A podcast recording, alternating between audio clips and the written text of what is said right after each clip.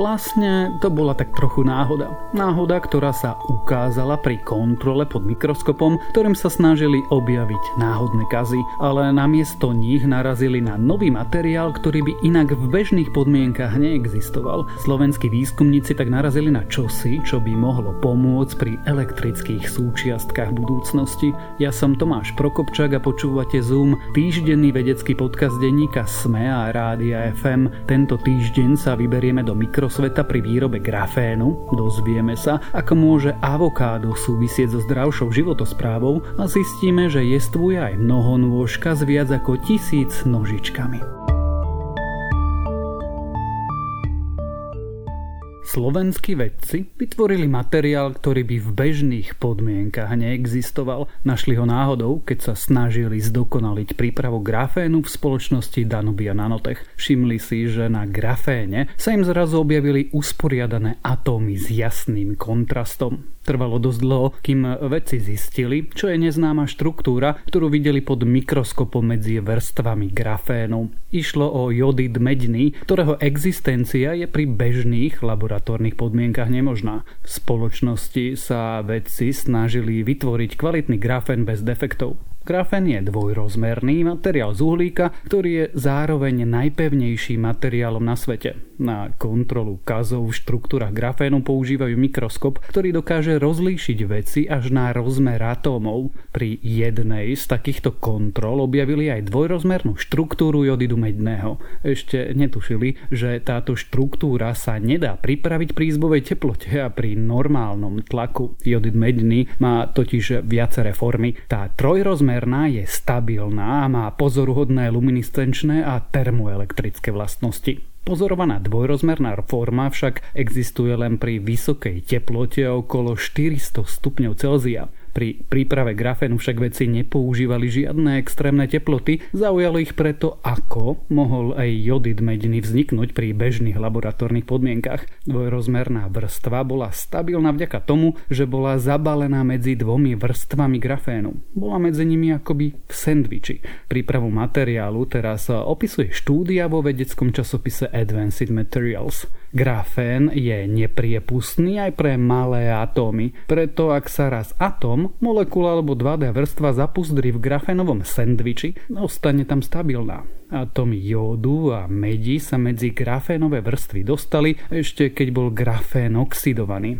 Vedci totiž syntézu grafénu vždy začínajú od jeho oxidovanej formy. Po odstránení oxidových skupín sa priestor medzi vrstvami grafénu niekoľkonásobne zmenší a pod náhlým tlakom vznikne nový materiál 2D jodid medný objaveným chemickým postupom dokážu vedci vytvoriť aj neobmedzené množstva jodidu medného pri izbových teplotách. Zároveň dokážu vytvárať aj mnohé iné dvojrozmerné materiály, ktoré môžu mať využitie pri zostavovaní elektronických súčiastok budúcnosti. Dá sa pridať do smuty, koláčov alebo len jednoducho rozdrviť a s kvapkou olivového oleja rozotrieť na hrianku. Spôsobov ako zaradiť do jedálneho lístka avokádo je mnoho a to napriek tomu, že ide o pomerne netradičnú potravinu. Napriek tomu, že sa avokádo vyznačuje jemnou maslovou chuťou, botanici ho zaraďujú medzi ovocie. Je o ňom známe, že je bohaté na vitamíny, minerály, zdravé nenasytené tuky a vlákninu. Nová štúdia uverejnená v odbornom časopise British Journal of Nutrition tiež hovorí, že existuje vzájomný vzťah medzi konzumáciou avokáda a nižšou telesnou hmotnosťou či menším obvodom pása. Výskumníci sa teraz pozreli, či avokádo nejako nesúvisí aj s telesnou hmotnosťou. Ukázalo sa, že nižšia telesná hmotnosť a menší obvod pása boli pozitívne spojené so zvýšeným príjmom avokáda. Potom si všimli, že väčšia konzumácia avokáda bola spojená aj s výrazne nižšou spotrebou nezdravých potravín. Hoci technicky patrí avokádo medzi ovocie, nutrične je bohatým zdrojom tuku. Práve vysokému obsahu nenasýtených tukov vďačí za svoje zdraviu prospešné vlastnosti. Ak nahradíte nasýtené tuky nenasýtenými, pomôžu vám totiž znížiť nežiaduci LDL cholesterol. Avokádo teda nielen pomáha pri chudnutí, ale tiež výrazne zlepšuje srdcovo stav a môže tak prispieť k dlhšiemu životu. Ovocie má tiež nízky obsah sacharidov, ale vysoký obsah vlákniny, takže ľudí zasíti na dlhší čas ako ktorákoľvek iná zelenina alebo ovocie. Asi polovica avokáda obsahuje okolo 160 kalórií a veľa kyseliny listovej, vitamínu K, vitamínu C, draslíka a vitamínu E, ktoré môžu pomôcť znížiť krvný tlak, udržať zdravú pokožku a posilniť imunitu.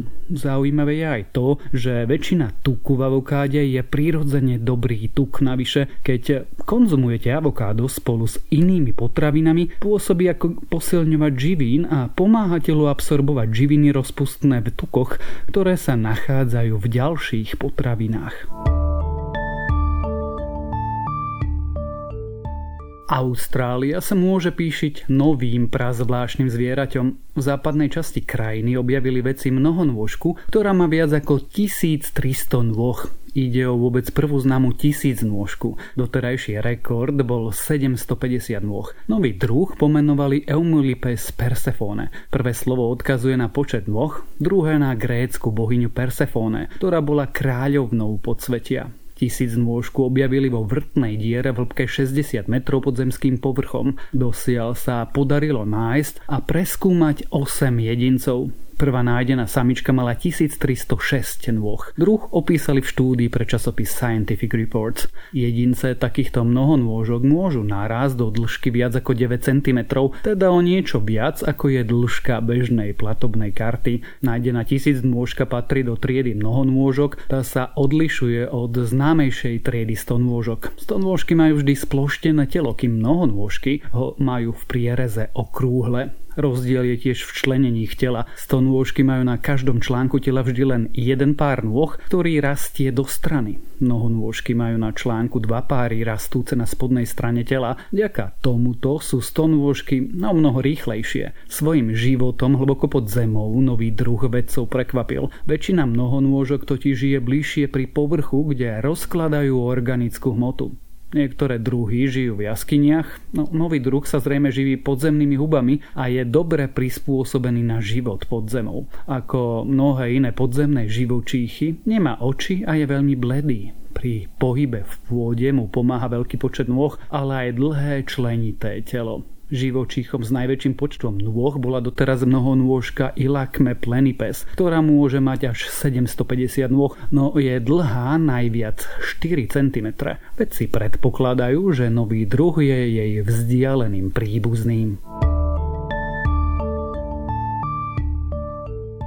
Ďalšie správy z vedy. V Číne výskumníci objavili dokonale zachované dinosaurie embryo. Skamenené prehistorické vajce má najmenej 66 miliónov rokov, meria 17 cm a embryo v ňom má 27 cm.